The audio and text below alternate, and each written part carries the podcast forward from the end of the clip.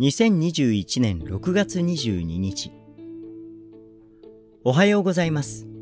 文学のことの葉ペノペノです。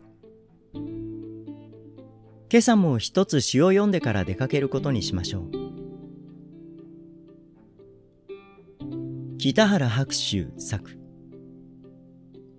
影。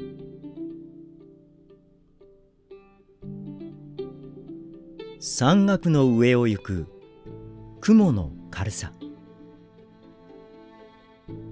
水に映る山岳の影の重さ。